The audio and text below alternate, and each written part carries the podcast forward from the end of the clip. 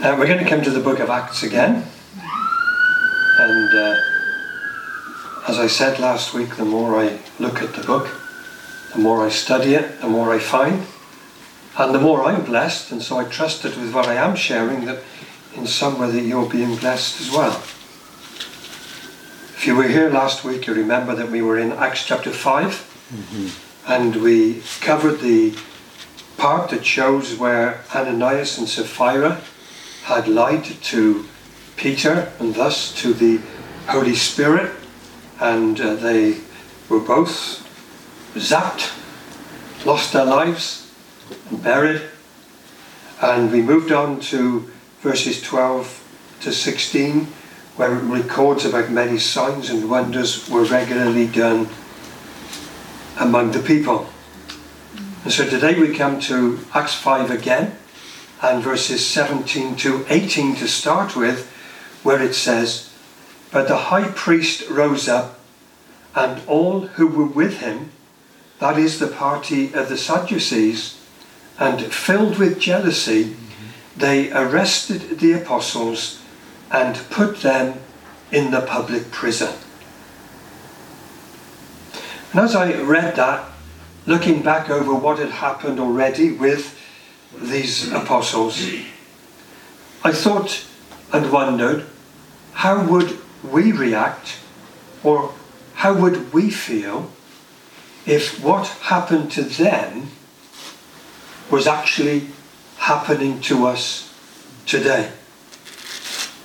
So we need to remember that what has been happening here has happened since the healing of the lame man in Acts chapter 3 and the contribution that the gospel was making into this society was positive. And history records the positive influence of the gospel and uh, the influence that it's had on society throughout the ages. We can think of those that stood up against slavery, so many other different things that were all because of men who believed the Word of God.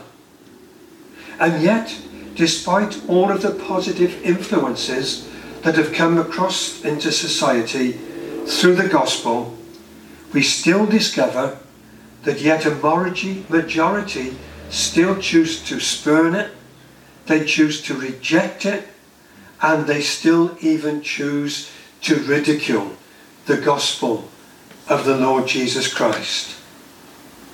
And whatever it was that the apostles seemed to do in obedience to the Great Commission, so far it seemed to have led them getting into trouble. And Jesus, knowing all things, had pre warned them. He had said to them before he left them, He said, In the world you will have tribulation. But then he said to them, Take heart because I have overcome the world. John 16:33. And those were the very last words really that were recorded in the dialogue that Jesus had with the disciples before we get to John 17 where we have the high priestly prayer that Jesus prayed. And when you look through those chapters of John's Gospel 14, 15 and 16, they are probably the most important things that Jesus spoke to his disciples in all the time that he spent with them. Because they were not only words that were preparing the disciples for the imminent arrest and death of Jesus, but they were words that were important to help them for all that they would face as they began to preach the name of Jesus. Consider from chapter 15 of John's Gospel and verses 18 to 21. This is what Jesus told the disciples. If the world hates you, know that it has hated me before it hated you. If you were of the world, the world would love you as its own. But because you are not of the world, but I chose you out of the world, therefore the world hates you. Remember the word that I said to you, a servant is not greater than his master. If they persecuted me, they will also persecute you. If they kept my word, they will also keep yours. But all these things they will do to you on account of my name, because they do not know him who sent me. Notice I, I emphasized it there. If the world hates you, know that it has hated me before it hated you. And then at the end of it, but all these things they will do to you on account of my name. And so going back to Acts chapter 3, all of this that is going on with the disciples is stemmed from the fact of the account of the name of Jesus. Silver and gold have we none, but such as I have or we have we give to you in the name of Jesus. Rise up and walk. And so the disciples were seeing all that Jesus had pre warned them already coming to pass. We discover again now in the verses that I've read this evening from Acts 5 that the troublemakers here are some of the same ones as before. It says it's the high priest and the party of the Sadducees.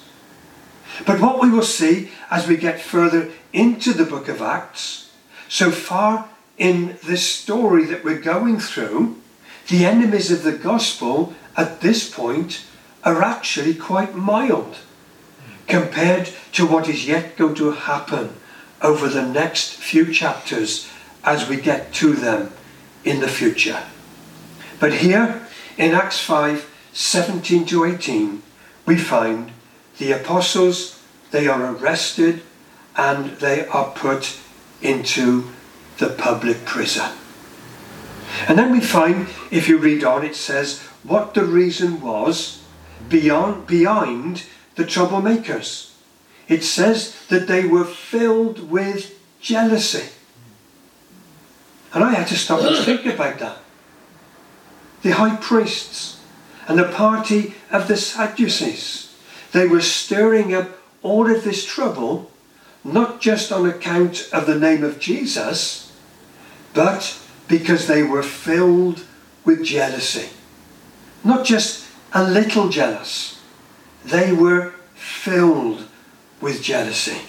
See, what we discover here is that the high priests, the Sadducees, and those that were have joined with them, they were the ones that should have been pulling the crowds. They are the ones that should have been getting the attention. They should have been capturing the hearts and the minds of the Jewish people. And to themselves, they would be thinking, it shouldn't be these ordinary, uneducated, common men, as they called them in Acts chapter 4, verse 13. And so, what sparked the jealousy within them? Well, I suggest that, this which, is, which sparked the jealousy was that which was being done in and through the name of Jesus. The name of the one whom they had rejected. Of course, we know today they still reject Jesus. Remember verses 14 to 16. And more than ever, believers were added to the Lord, multitudes of both men and women, so that they even carried out the sick into the streets and laid them on cots and mats, that as Peter came by, at least his shadow might fall on some of them.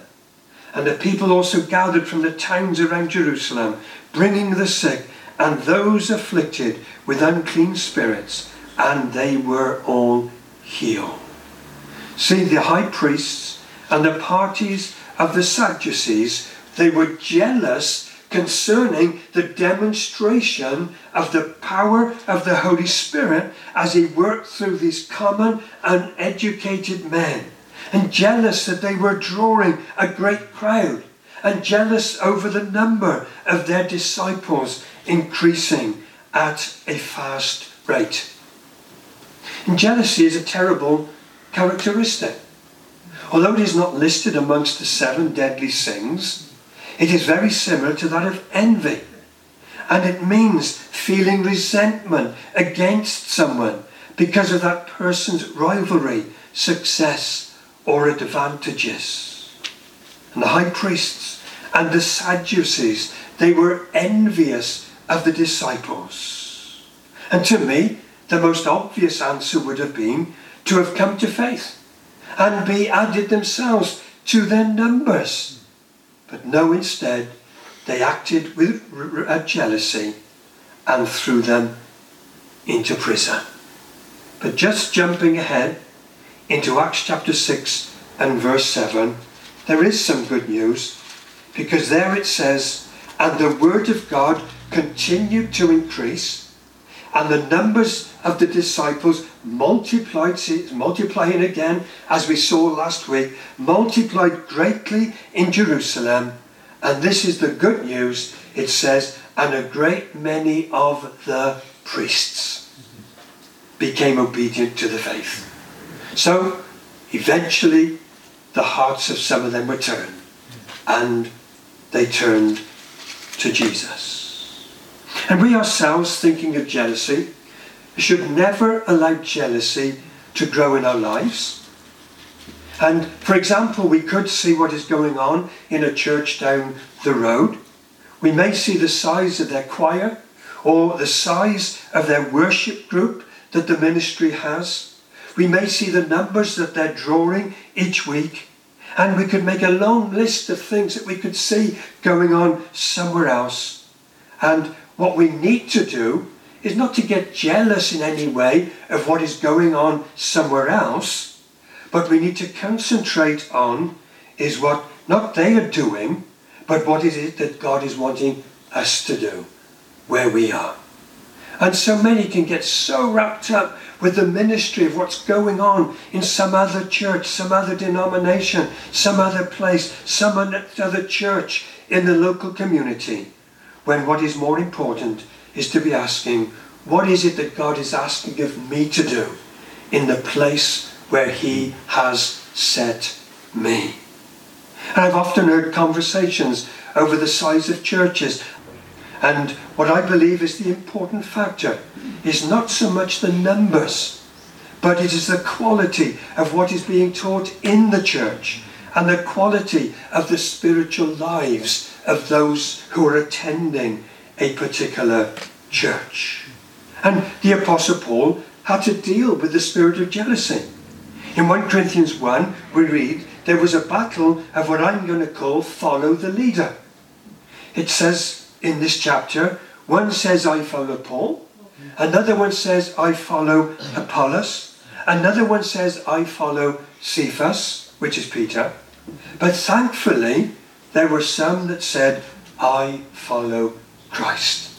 And that's what counts. That's what matters. And then in chapter 3 of the same book, 1 Corinthians, Paul addresses it, saying this For while there is jealousy and strife among you, are you not of the flesh and behaving only in a human way? For when one says, I follow Paul, and another, I follow Apollos, are you not being merely human? He's asking a very sound question, a very important question. But then he answers with this What then is Apollos? What then is Paul? And he gives them the answer servants through whom you believed. As the Lord assigned to each, I planted, Apollos watered, but God gave the growth. That's what matters God giving the growth. So neither he who plants nor he who waters is anything, but only God who gives the growth. Doesn't it remind us of the song we sung so much? All the praise, all the glory, all the honor, it goes to no man, but it goes to Jesus. For he who plants and he who waters are one, and each will receive his wages according to his labour. For we are God's fellow workers. You are God's field, God's building. And may God save us from a jealous spirit and keep us walking along with and walk, working in step with the Holy Spirit.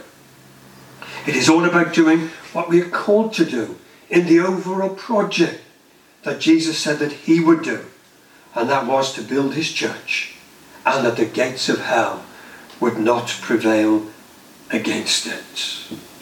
And in this great church building project, and what a project, it's been going on for 2,000 years.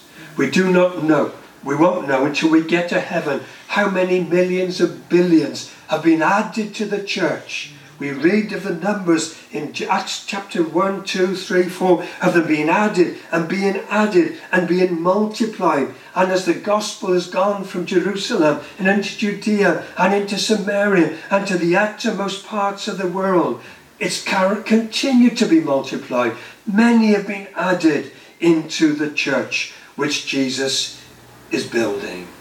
And in his building project, there is more than ample room for both the big churches and the small churches. See, being a farmer's son, I can verify that not every farmer has a mega farm consisting of thousands of acres. Some do, but they are actually a minority. Many have just a few hundred, or maybe even smaller, between 1 to 50 acres.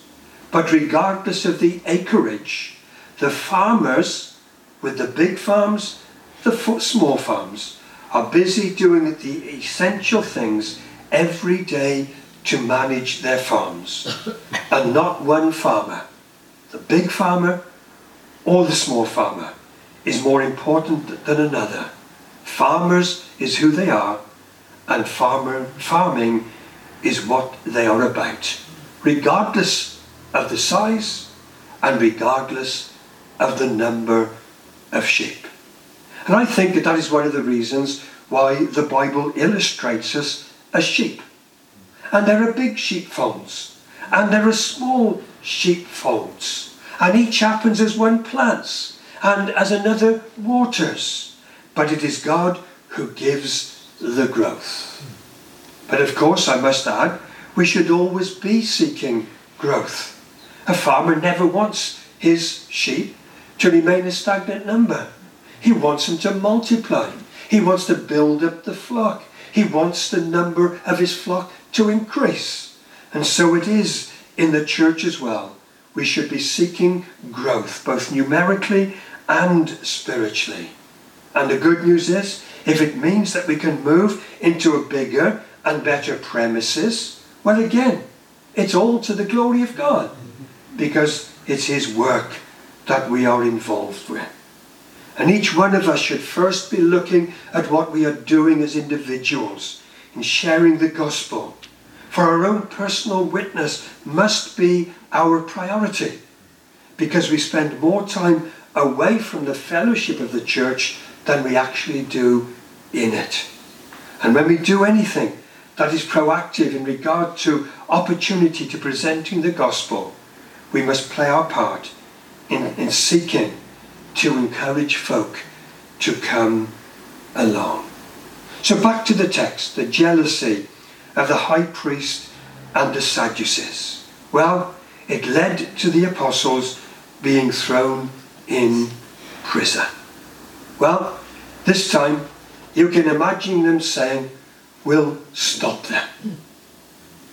We'll stop them. But no one or anything we need to remember is a match for the power of God.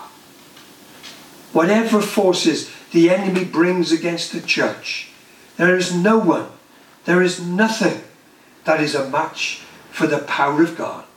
For the narrative continues after they had thrown them into prison, that during the night an angel of the Lord opened the prison doors and brought them out.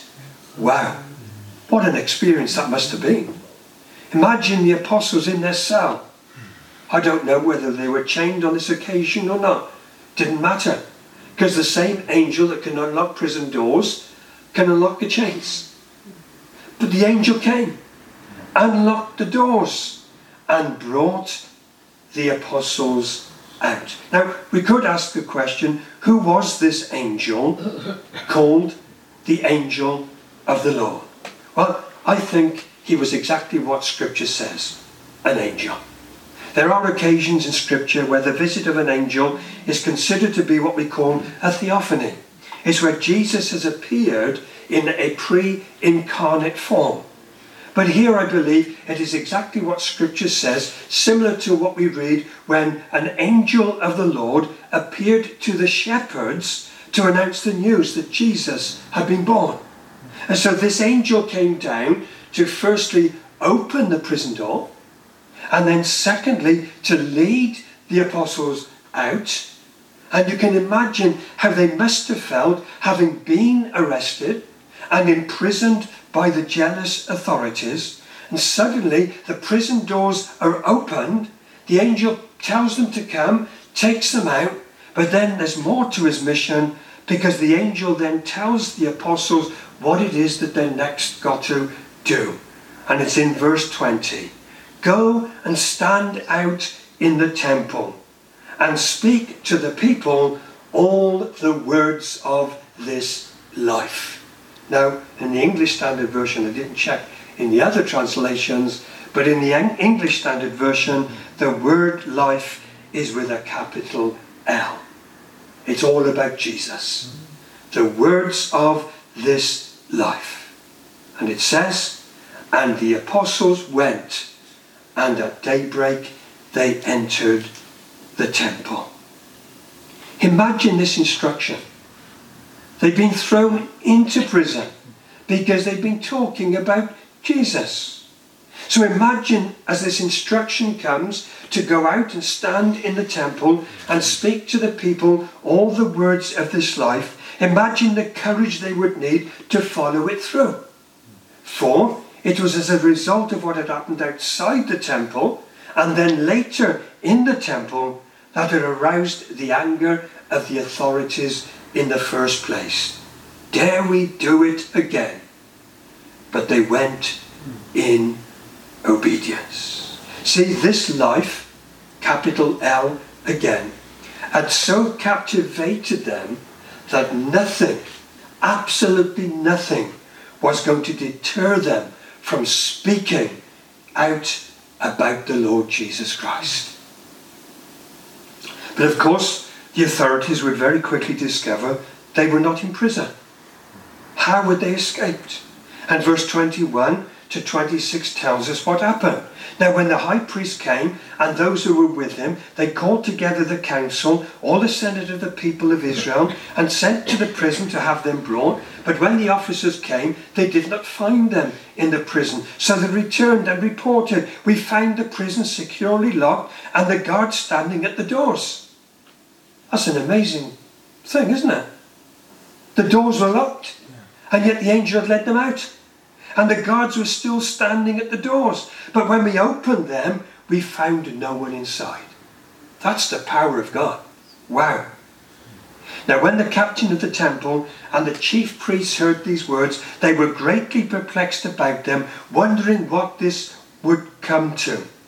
And someone came and told them, Look, look, the men whom you put in prison are standing in the temple and teaching the people.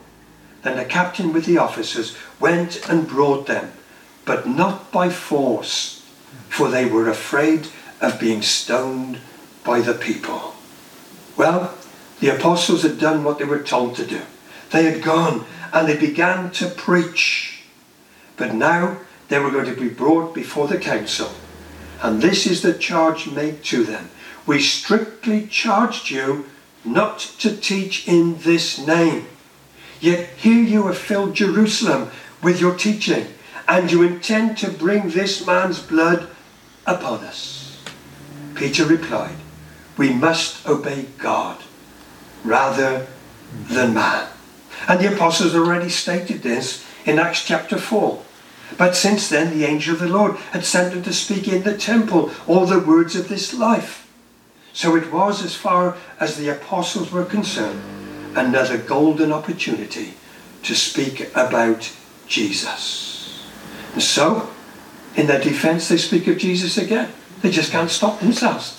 They just speak about Jesus again. The God of our fathers raised Jesus, whom you killed by hanging him on a tree. God exalted him at his right hand as leader and saviour to give repentance to Israel and forgiveness of sins.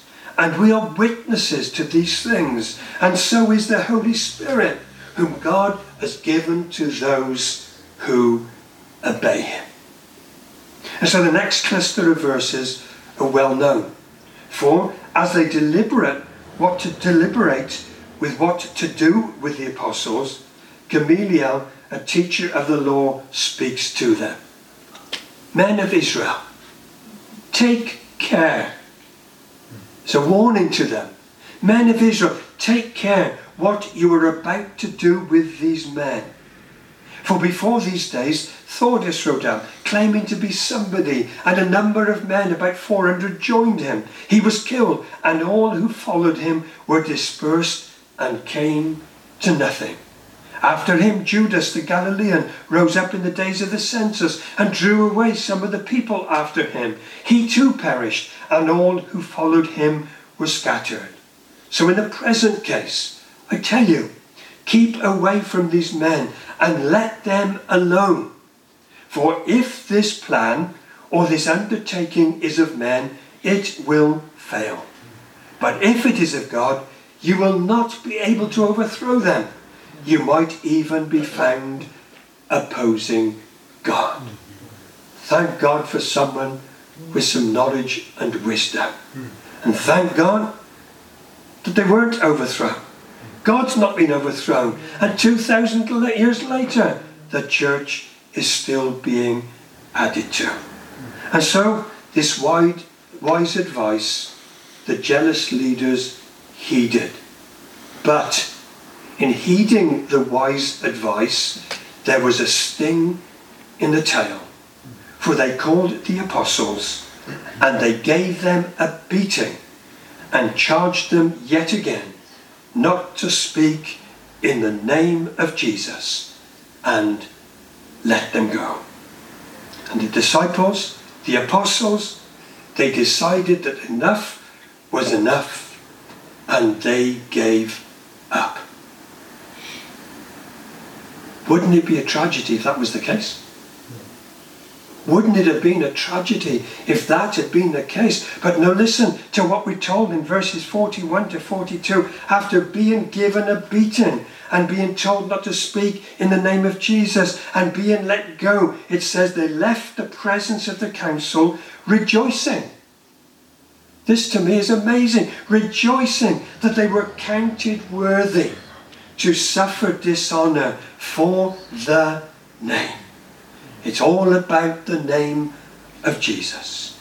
And every day in the temple and from house to house, they did not cease teaching and preaching that the Christ is Jesus.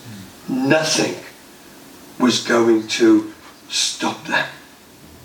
Surely, even by just getting to this point, the end of the fifth chapter, we can see how no one, no threats, no beatings, absolutely nothing would silence them. They actually rejoiced that they were counted worthy to suffer for the name of Jesus. And this takes me back to where I started to remember the words that Jesus told them before he went to the cross. But all these things they will do to you on account of my name. Do you remember another famous verse, 42 in Acts? Anyone remember? Well, it's in chapter 2. I've just read 42 from chapter 5. They left the presence of the council, rejoicing that they were counted worthy to suffer dishonour for the name, and every day in the temple and from house to house they did not cease teaching and preaching that the Christ is Jesus. But in Acts 2.42 it says, And they devoted themselves to the apostles' teaching and the fellowship, to the breaking of bread and the prayers. Well, we don't know how long separated these two verse 42s.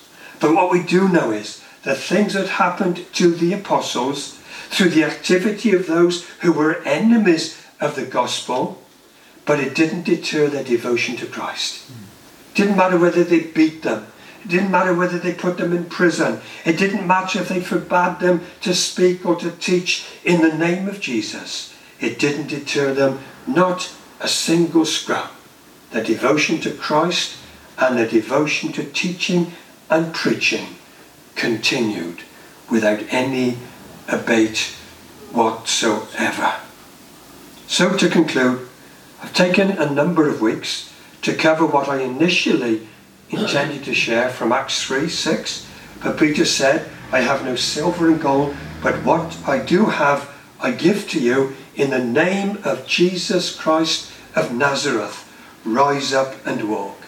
Philippians 2 9 to 11. Therefore, God has highly exalted him and bestowed on him the name that is above every name, so that at the name of Jesus every knee should bow in heaven and on earth and under the earth, and every tongue confess that Jesus Christ is Lord, to the glory of God the Father.